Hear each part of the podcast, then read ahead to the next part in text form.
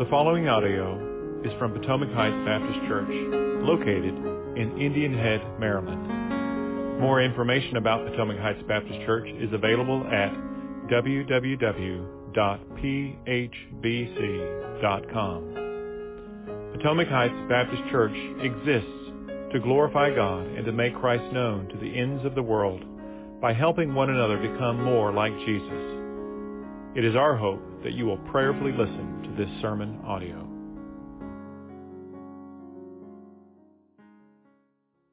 Well, if you have a Bible with you, I hope you do, and invite you to open up to 1 Samuel chapter 17 as we continue our walk through the book of 1 Samuel. So before we get into the um, text, I'm going to share something that I'm going to.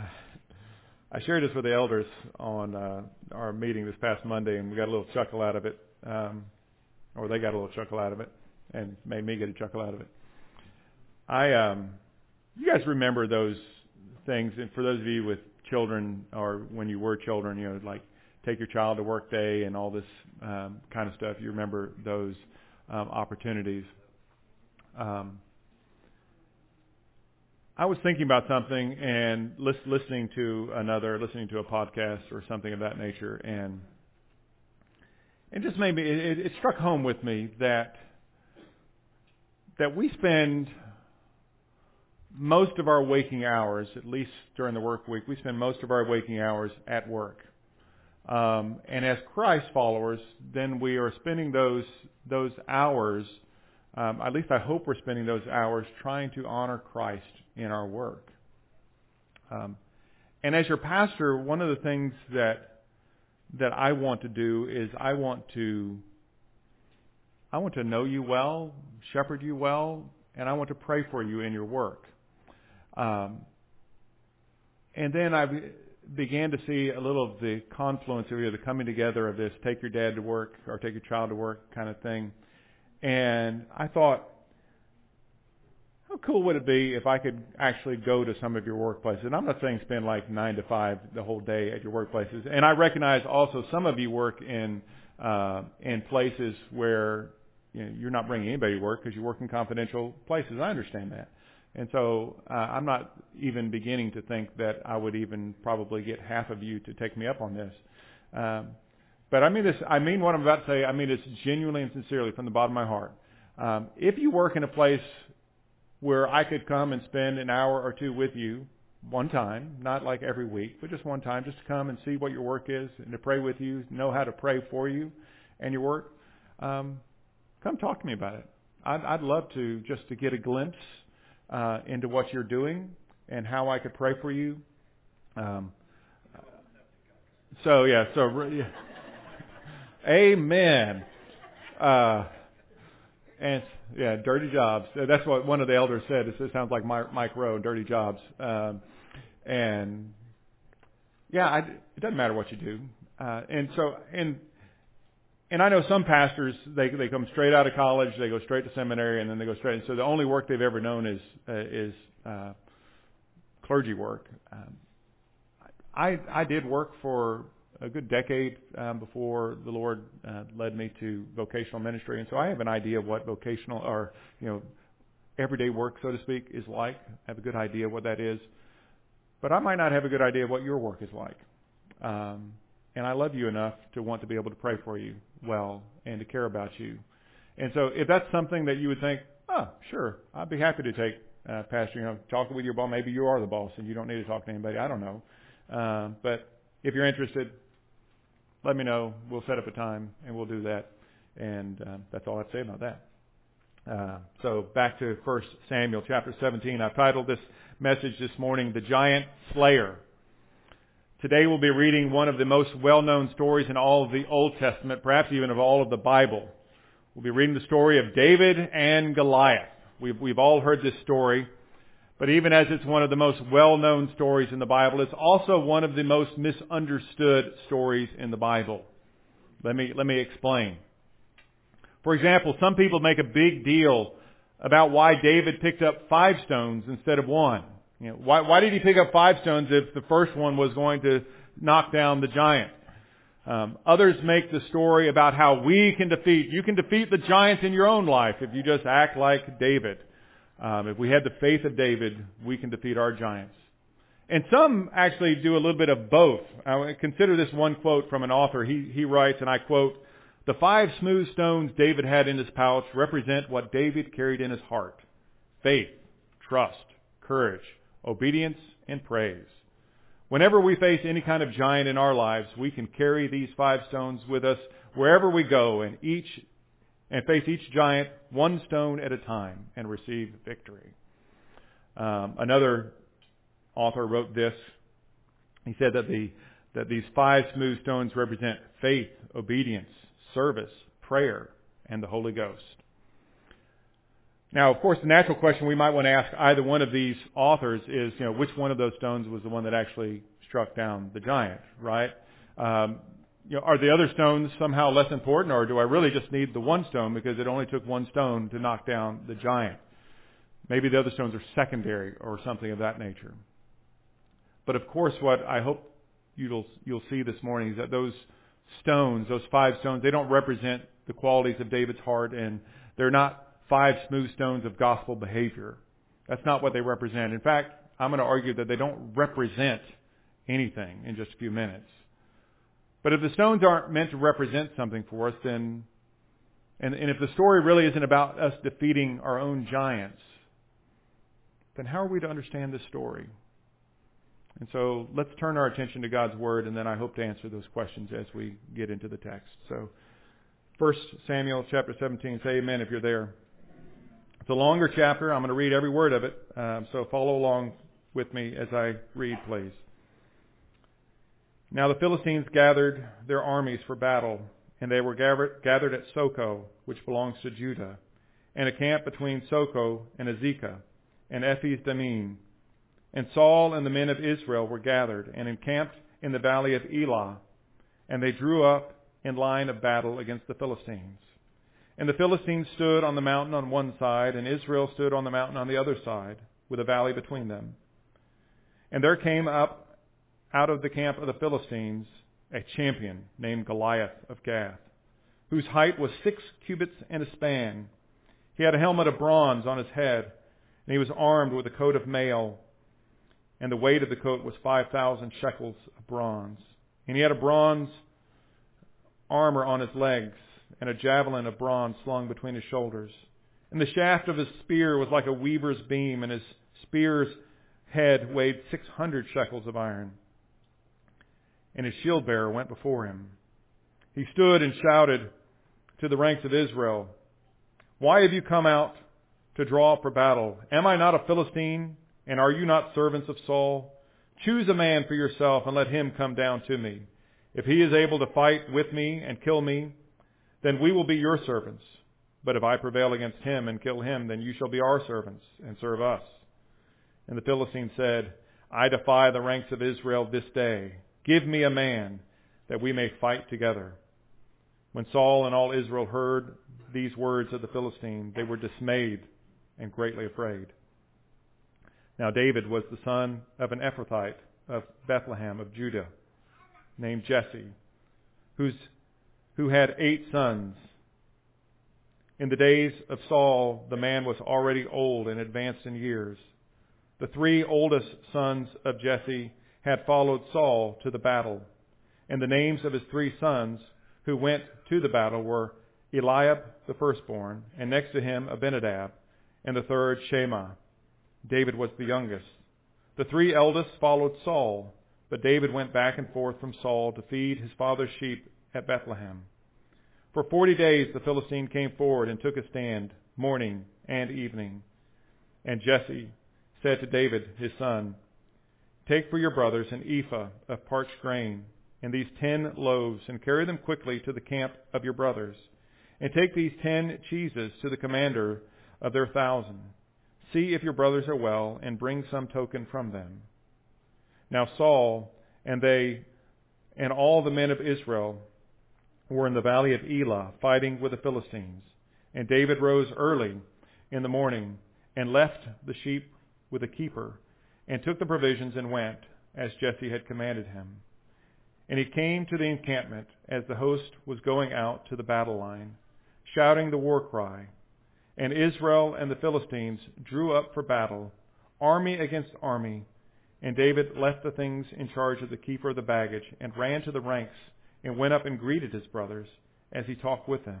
Behold, the champion, the Philistine of Gath, Goliath by name, came up out of the ranks of the Philistines and spoke the same words as before, and David heard them. All the men of Israel, when they saw the man, fled from him and were much afraid. And the men of Israel said, Have you seen this man who has come up? Surely he has come up to defy Israel. And the king will enrich the man who kills him with great riches, and will give him his daughter, and make his father's house free in Israel. And David said to the men who stood by him, What shall be done for the man who kills this Philistine, to take away the reproach from Israel? For who is this uncircumcised Philistine that he should defy the armies of the living God? And the people answered him in the same way, So shall it be done to the man who kills him. Now Eliab, his eldest brother, heard when he spoke to the men, and Eliab's anger was kindled against David. And he said, Why have you come down? And with whom have you left those few sheep in the wilderness? I know your presumption and the evil of your heart, for you have come down to see the battle. And David said, What have I done now? Was it not but a word? And he turned away from him toward another and spoke in the same way, and the people answered him again as before. When the words of David, when the words that David spoke were heard, they repeated them before Saul, and he sent for him. And David said to Saul, Let no man's heart fail because of him. Your servant will go and fight the Philistine. And Saul said to David, You are not able to go against this Philistine to fight with him, for you are but a youth, and he has been a man of war from his youth. But David said to Saul, Your servant used to keep sheep for his father. And when there came a lion or a bear and took a lamb from the flock, I went after him and struck him and delivered it out of his hand, out of his mouth. And if he arose against me, I caught him by his beard and struck him and killed him. Your servant has struck down both lions and bears, and this uncircumcised Philistine will be like one of them, for he has defied the armies of the living God. And David said, The Lord who delivered me from the paw of the lion and from the paw of the bear will deliver me from the hand of this Philistine. And Saul said to David, Go, and the Lord be with you. Then Saul clothed David with his armor he put a helmet of bronze on his head and clothed him with a coat of mail. And David strapped his sword over his armor. And he tried in vain to go, for he had not tested them. Then David said to Saul, I cannot go with these, for I have not tested them. So David put them off. Then he took his staff in his hand and chose five smooth stones from the brook and put them in his shepherd's pouch. His sling was in his hand, and he approached the Philistine. And the Philistine moved forward and came near to David with his shield bearer in front of him. And when the Philistine looked and saw David, he disdained him, for he was but a youth, ruddy and handsome in appearance.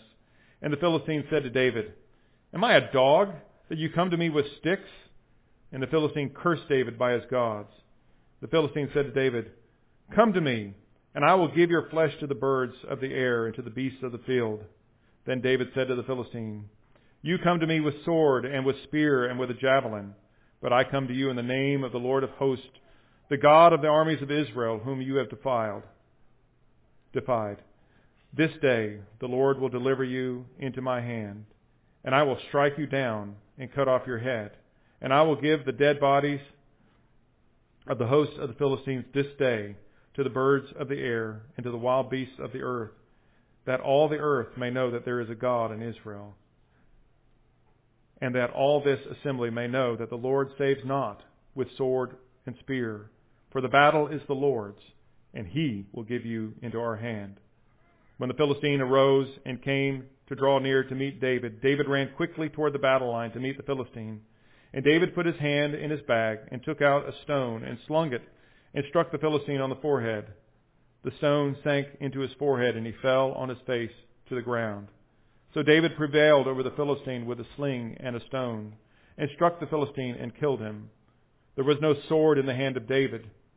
Then David ran and stood over the Philistine and took his sword and drew it out of its sheath and killed him and cut off his head with it. When the Philistines saw that their champion was dead, they fled. And the men of Israel and Judah rose with a shout and pursued the Philistines as far as Gath to the gates of Ekron, so that the wounded Philistines fell on the way from Shaaraim as far as Gath and Ekron. And the people of Israel came back from chasing the Philistines, and they plundered their camp. And David took the head of the Philistine and brought it to Jerusalem, and he put his armor in his tent. As soon as Saul saw David go out against the Philistine, after he said to Abner, the commander of his army, Abner, whose son is this youth? And Abner said, As your soul lives, O king, I do not know. And the king said, Inquire whose boy, whose son this boy is. And as soon as David returned from striking down the Philistine, Abner took him and brought him before Saul with the head of the Philistine in his hand. And Saul said to him, Whose son are you, young man? And David answered, I am the son of your servant Jesse, the Bethlehemite. This is the word of the Lord. Pray together. Father, thank you for this day and for your word. Your word is living and active, sharper than a two-edged sword. And so we pray now in the time that we have that you would use this, your word, to mold us and change us, that your spirit would accompany your words so that lives would be conformed to the image of your Son. We pray this in Jesus' name. Amen. So if you're a note taker, I have a central idea. It's a very, very short, sim- simple idea this morning. Um, it's our God saves. Our God saves. And so if you don't remember anything else from this message, leave this morning, remember that our God saves. I have four points I want to make from this passage this morning. First point. We will face trials in this world. We will face trials in this world. I think one of the most damaging things ever done to the Christian community is the propagation and spread of the idea of what I called over-realized Christian victory. Over-realized Christian victory. It's the idea that's heard from pulpits week after week across our country, health, wealth, and prosperity teachers who tell you that if you, if you're sick, if you don't have enough money, or if your life just isn't grand, the problem is your lack of faith. Because if you had enough faith, you would have victory over all of these things. But beloved, that's just not true. It's not true. Every day, faithful Christians die. They die from cancer. They die from heart disease. They die from a, a myriad of other causes. And they don't die because they lack faith. They die because they're human. They die because we live in a broken world. And we're broken people. Every day, there are faithful Christians who struggle to make ends meet. Sometimes they struggle because they've made sinful choices with whatever income they have. But oftentimes they struggle simply because life is hard in this world. In our story today, the Israelites are faced once again with their arch enemy, the Philistines. We've already read about the Philistines a number of times. Most notably, we read about them a few chapters back. They're the ones that captured the Ark of the Covenant from God. Um, and the Ark stayed with the Philistines for, for a lengthy time until God sent uh, a plague of tumors on the Philistines, and only after that plague of tumors did, was the ark returned to the people of God. My point here is this, is that they were in an ongoing war, regular skirmishes between the people of God and the Philistines. But why? Why, why were, why were they fighting so much? Why were these skirmishes happening? We could probably list reason after reason for why they were fighting. Chief among those reasons, however, would be the fact that both the people of God as well as the Philistines, they were sinful people. We could add to that, by the way, that they're living in close proximity to one another. And so when you have sinful people living in close proximity to one another, oftentimes skirmishes happen. And the same thing happens to us, by the way. We're, we're no different than the ancient Philistine, uh, ancient Israelites. We tend to fight and quarrel with those who are closest to us, or at least in closest proximity to us. You know, we don't have disputes with the man living on Tiergartenstrasse in Germany. We have disputes with our next door neighbor, or the one maybe two doors down, uh, or sometimes, God forbid, even with those underneath the same roof. And as long as we live in this world, we will continue to have this type of trouble. We will continue to have conflict. But our conflict will come in a variety of ways, in, a, in different shapes and sizes. The way it happens to me may be different than the way it happens to you. For some of us, our troubles will be relational troubles.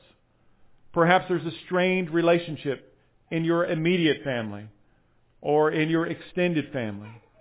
Perhaps there's a strained relationship with a church member. Perhaps it's a strained relationship with a coworker. And so we have relational troubles. For, the, for others of us, the troubles that we have are more internal struggles. They're internal to ourselves. We, maybe we struggle with a private sin that we seem to be trapped in its grip. We may be struggling with desires that we wish that we would rather not have. You know, some statistics, some statistics report, for example, that as many as just over 10% of all women have at one time in their life struggled with attraction to someone of the same sex. 10%. And the same is true for just under 10% of all men. Maybe that's not you. Well, I, I shudder to think what percentages of men and women both would have at one time struggled at some point in, in your life to being attracted to somebody who wasn't your spouse. Now, don't worry, I'm not, we're not going to like raise hands and take a poll to see which group you fit into. Uh, but my point is this, as Christians, we recognize that, you know, when we act out on any type of sexual behavior other than that with our spouse and a monogamous relationship with our spouse, it's sinful. And so my guess is then a large percentage of us in this room have at one time or another struggled with desires that we would rather not have. And we could go on with example after example after example of things that we've all experienced in our lives. We've all experienced what it's like to be a broken people in a broken world. We know that experience. And sometimes that brokenness expresses itself in larger ways than others. You see, the Israelites were used to struggling with the Philistines. Going into the battle with the Philistines, it, probably, it wouldn't have made the front page of the Jerusalem Times. It, it was a normal thing.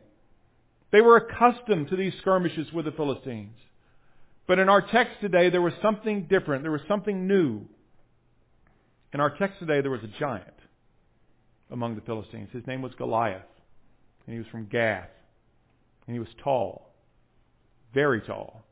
According to the Hebrew text of the Bible, he was six cubits and a span.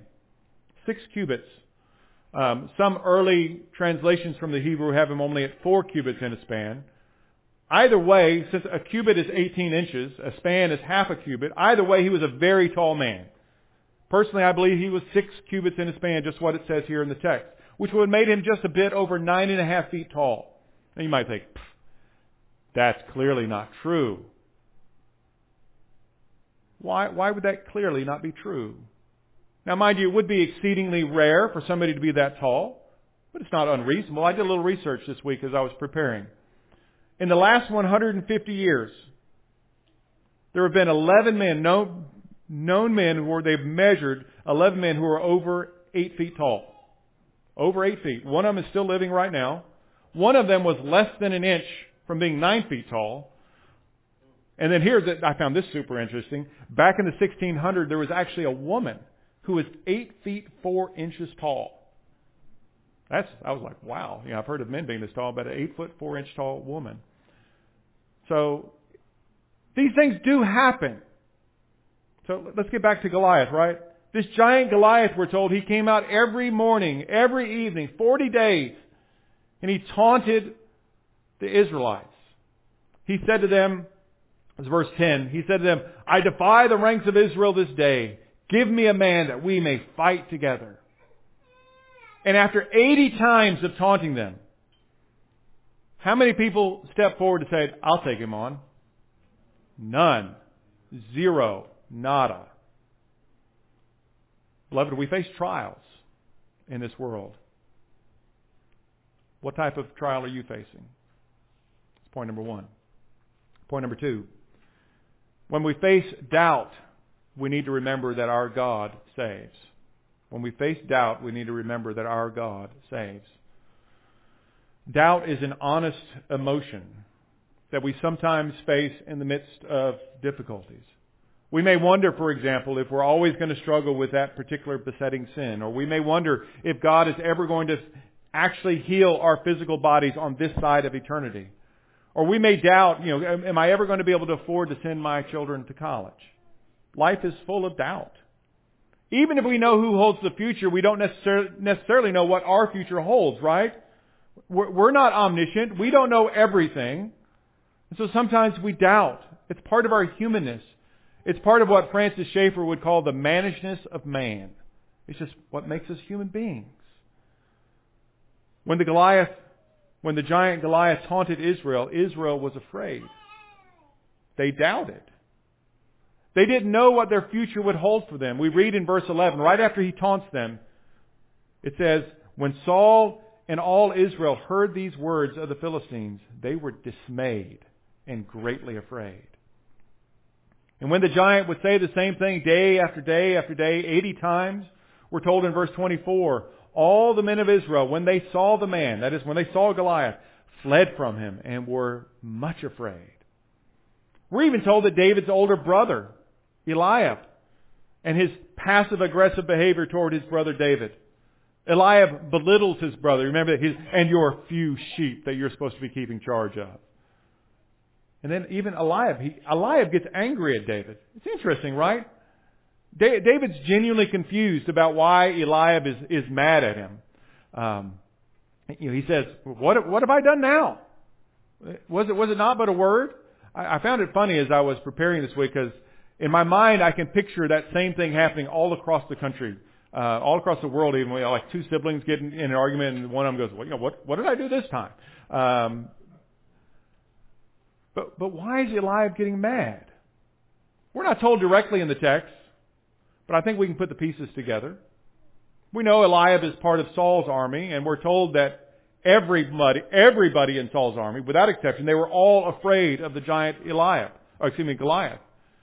And so we can assume then that Eliab was among those who was afraid. And so I'm sure it didn't sit well with Eliab that his brother, by the way, the same brother who had recently been chosen to be the future king over over Eliab, that now now his little brother wasn't showing any fear. He wasn't showing any doubt in the face of the giant, and so Eliab gets angry. He gets mad at his brother, which leads to his sinful outburst of anger. So we have the king getting angry. We have all the all of Israel getting angry, doubting. We have Eliab doubting, getting angry, his brother. When, when, when David gets finally to the point where he's going to go fight the giant, even King Saul himself, he says, he says to David in verse 33, he says, You are not able to go against this Philistine to fight with him, for you are but a youth, and he has been a man from his youth. And so the king, again, you, you can't do this, David. It's, it's a fool's errand, David. And then finally, even Goliath throws shade on David, doesn't he? We're told in verses 42 and 43, and when the Philistine looked and saw David, he disdained him, for he was but a youth, ruddy and handsome in appearance. And the Philistine said to David, Am I a dog that you come to me with sticks? And the Philistine cursed David with his words. But in all of this, why doesn't David doubt? Why is David so steadfast? Beloved, he's steadfast because he doesn't take his eyes off God. When he hears the taunts of the giant, David replies in the latter half of verse 26. You can see that there. He says, For who is this uncircumcised Philistine? And pay attention to this. He says, that he should defy the armies of the living God.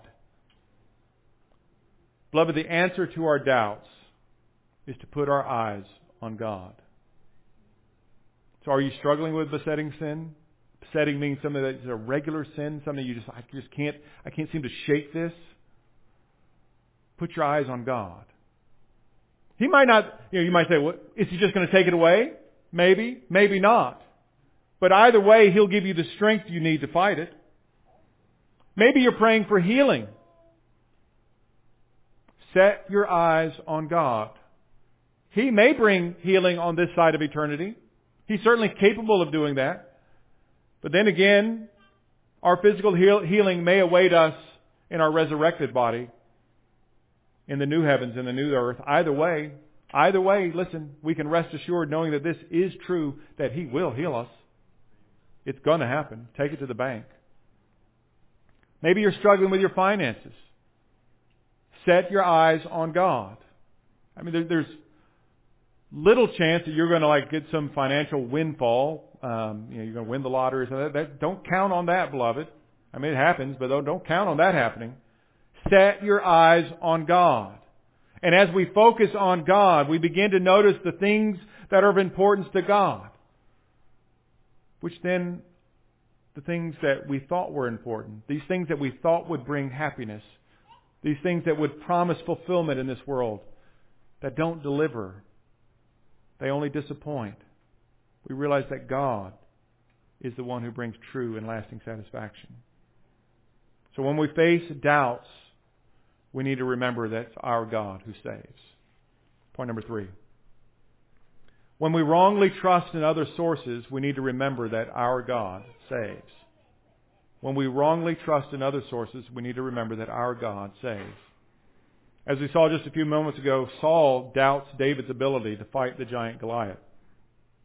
But David's persistent in his faith, and so Saul finally he relents. He allows David to represent Israel to go fight against the mighty giant. But even, even as Saul allows David to fight Goliath, Saul still doesn't believe that David can do it, at least not on his own, right? Now, how do you know that? How do I know that? That's why Saul tells David, you have to wear my armor. If you're going to do this, you have to wear my armor. And Saul even goes beyond just telling David to wear it. Notice from the text in verse 38, we're told that Saul actually puts the armor on David. It's like Saul saying to David, listen, if you're going to fight him, this is a non-negotiable, you're going to have to wear this. And he goes, and he puts it on David. You have to wear this. And so, so David, he obediently puts on the armor, only to take it off again. He tells Saul, I, I can't do this. I can't do it with this. I haven't tested them. And so off comes the armor. Well, what's, what's happening here? Well, there are a couple of things happening here. First, Saul is putting too much trust in the things that he ought not to trust. Saul believes that the armor is the key to victory, but it's not. And beloved, we do the same thing sometimes. We put trust in things that we ought not to trust. Maybe, maybe we trust our own intellect. We, we think that we're, we're smart enough to figure out this problem. You know, I've, I, I've been to school for this. I've worked in this field for it. I'm smart enough. But as smart as we might be, as many years as perhaps we've studied something, we'll miss something. We'll miss some detail. I mean, just think think about the uh, COVID pandemic when when it first struck. We were encouraged to listen to the experts. And for the record, I want to be the first one to affirm that there is a good and proven role for experts in our society. I'm not I'm not against experts. But isn't it interesting now that some of those same experts are saying things completely different than what they said at the beginning of the pandemic. Because, listen, even an expert, even somebody with a supremely gifted intellect, they can't think about everything. They're not omniscient. Only God is omniscient. And so we ought not to trust solely on our intellect. It doesn't mean that we don't think about things, but we don't trust solely on our intellect. It's not sufficient. We don't trust in our intellect. Others of us, we might, we might trust in our ability to size a person up. You know, whether that's somebody we've known for a few weeks or for a few years, we think, oh, I got got a good handle on who this person is. And to be fair, without a doubt, the longer we know somebody, the more we'll know about that someone. But even then, we never get perfect knowledge of that person, do we? You know, I've been married to my wife for more than a quarter of a century now. And I would dare say that there's nobody in this world I know better than my wife. I know her better than anybody. But after a quarter century plus of marriage, I'm still learning new things about my wife, and praise God for that. And she, I hope, is learning. I hope I'm not like the same person. I'm, I hope she's learning things about me as well. So, don't trust in your ability to size somebody up. Or maybe we think, you know, sometimes evangelicals we get into this this bag. We we think we can trust the political process. If we can just get enough Democrats, or if we can just get enough Republicans elected to office, then, then that's going to, that's fit, fix all of our woes. If we can just get that to happen. Or if we can just get enough Supreme Court justices who feel like we do about a particular issue, if that happens, everything's going to be great.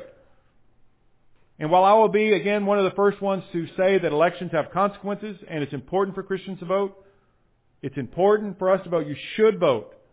I would also be very quick to caution the politically active Christian to, to, to, to realize that legislation doesn't change hearts.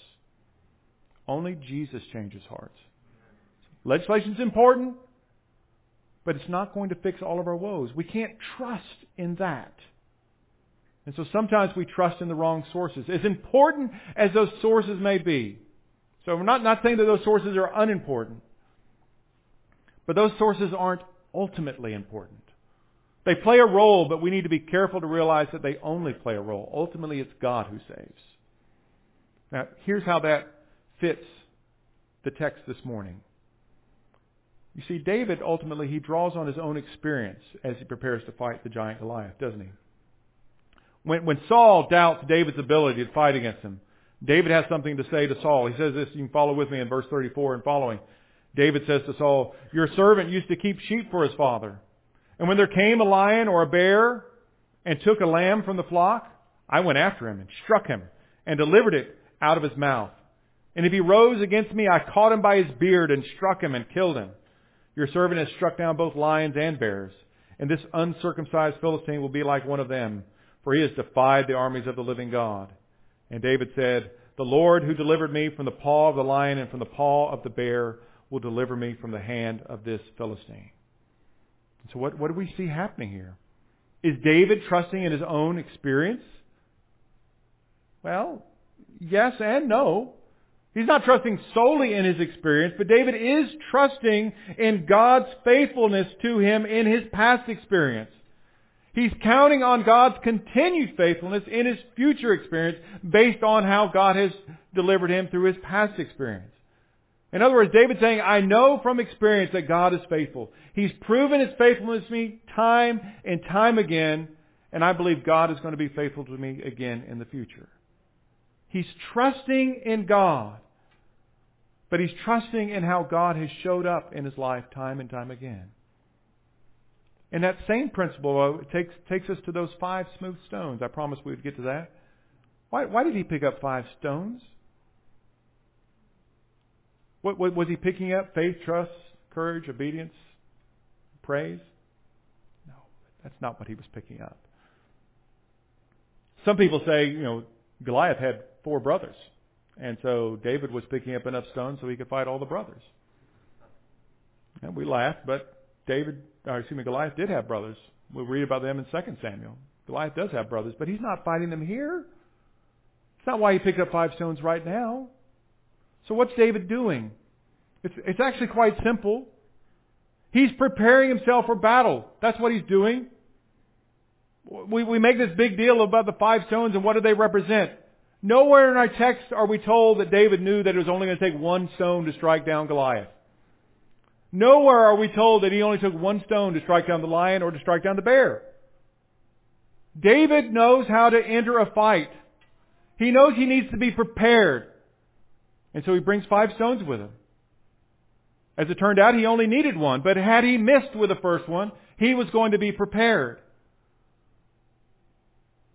And beloved, there's a lot of application there for us. Are we prepared to encounter whatever it is that God will put before us.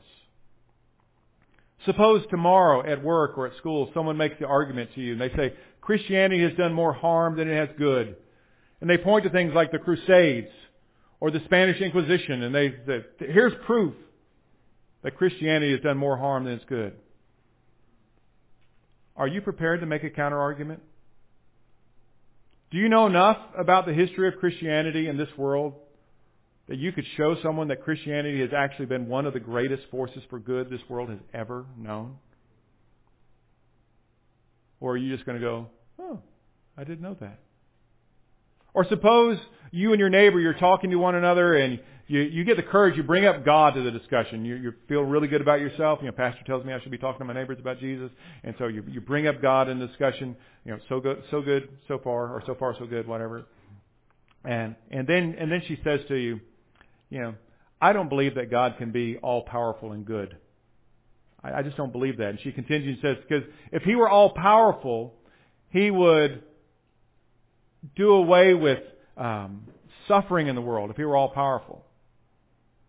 And if he were good, he would want to do away with suffering in the world. And so the fact that there is suffering in the world means that he's either not all powerful or he's not good. Or maybe he's not neither, but. And then she looks at you and waits for your response. Now, you, are you prepared to tell your neighbor how God can be both all powerful and good and still allow suffering in this world? Do you know what you would say? There are really, really good answers to those types of questions. Are you prepared to give any of them? Now, you might be thinking, well, tell us one of those answers. I'm not going to give you that answer right now. This isn't a sermon on apologetics. I'm not going to give you that answer. My question is simply, are you ready? David was ready. He had five stones with him because he was prepared. If you're not prepared, what are you doing about getting prepared? See, David knew what it took to go into battle. He had already done these things. David knew, you know, when I go to fight the, the lion, when I go to fight the bear, I need to be ready. And so David was ready when he went to fight the giant. But as we're preparing ourselves, we need to be mindful that we're not preparing ourselves with the wrong sources, but with the right sources. Final point. Point number four is when we face life's most difficult enemy, we need to remember that Jesus was better than David. We need to remember that Jesus is better than David. You might think, Pastor, you do this all the time. Here we are in the Old Testament, you're reading something, and all of a sudden, you know, Jesus, his name isn't mentioned anywhere in this passage. Where, where is Jesus coming from in this passage? What, how is that all? What's all that about? Uh, let me read something to you. This is our from our church's statement of faith. This is the first article of our statement of faith. So if you're a member of this church, by being a member of the church, you say you believe this. That's what it means to have a statement of faith. We say we affirm that this is true. So I'm going to just read a quote.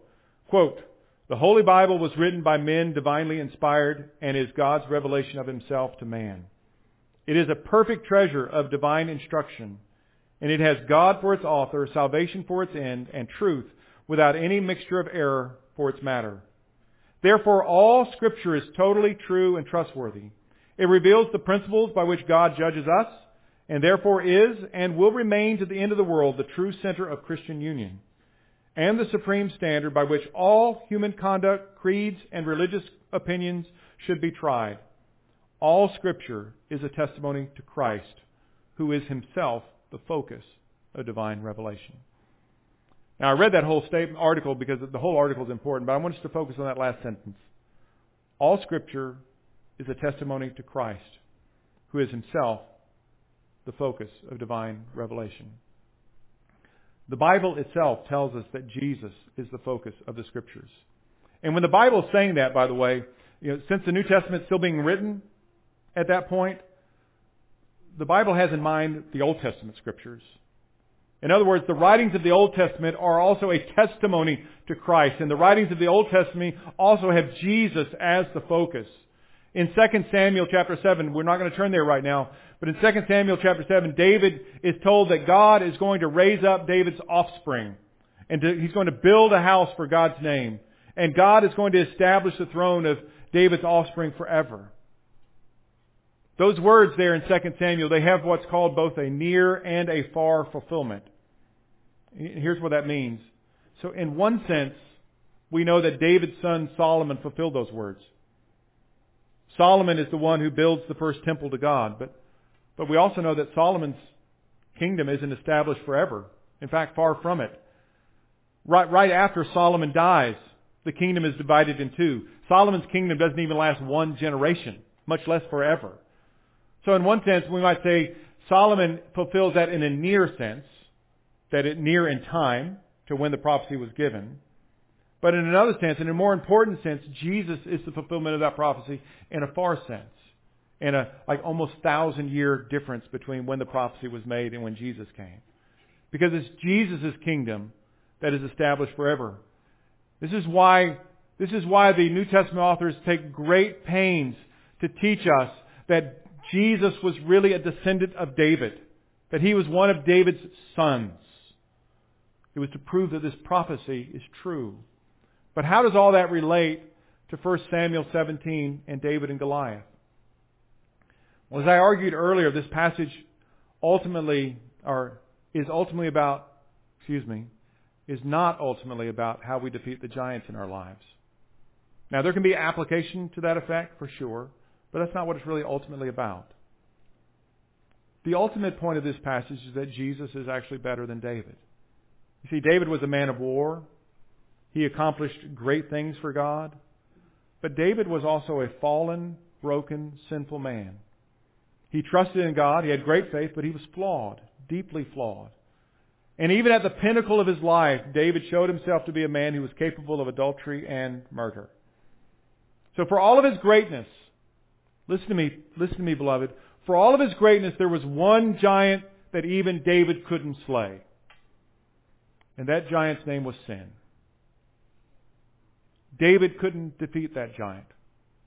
Try as he might, he couldn't do it.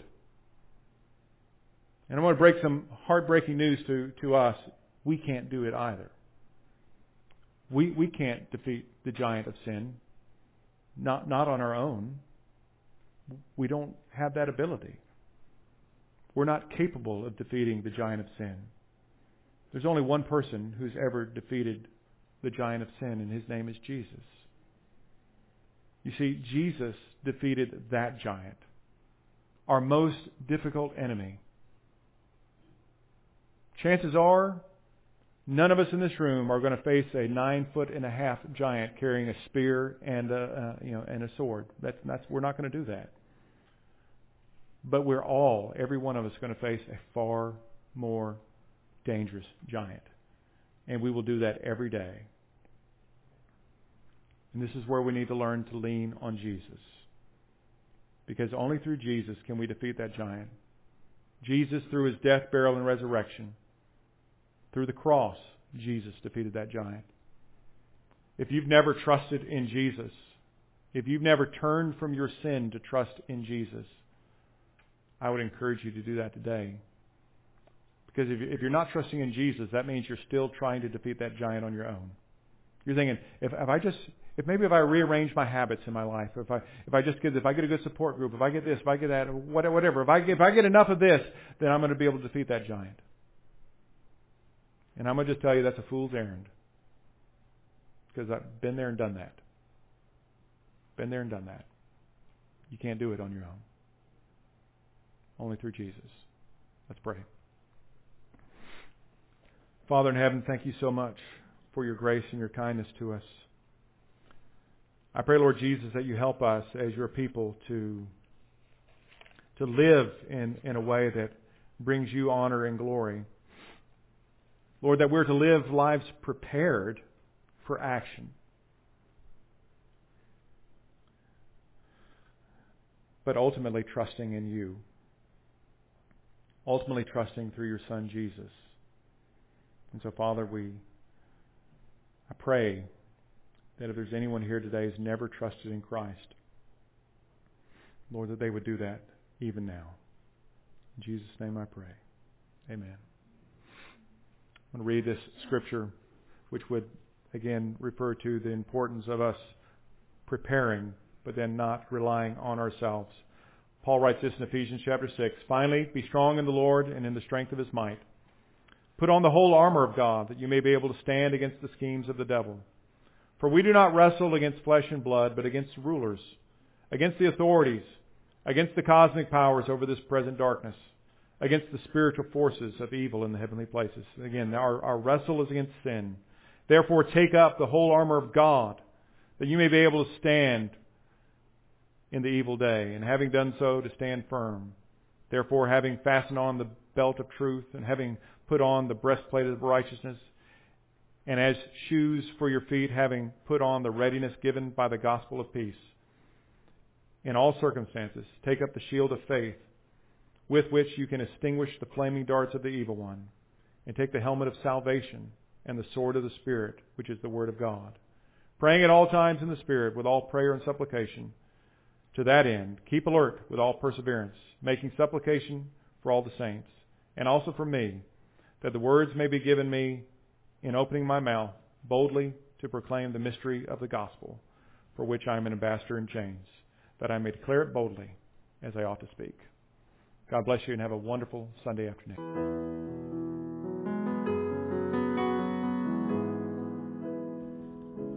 Thank you for taking time to listen to this sermon audio from Potomac Heights Baptist Church.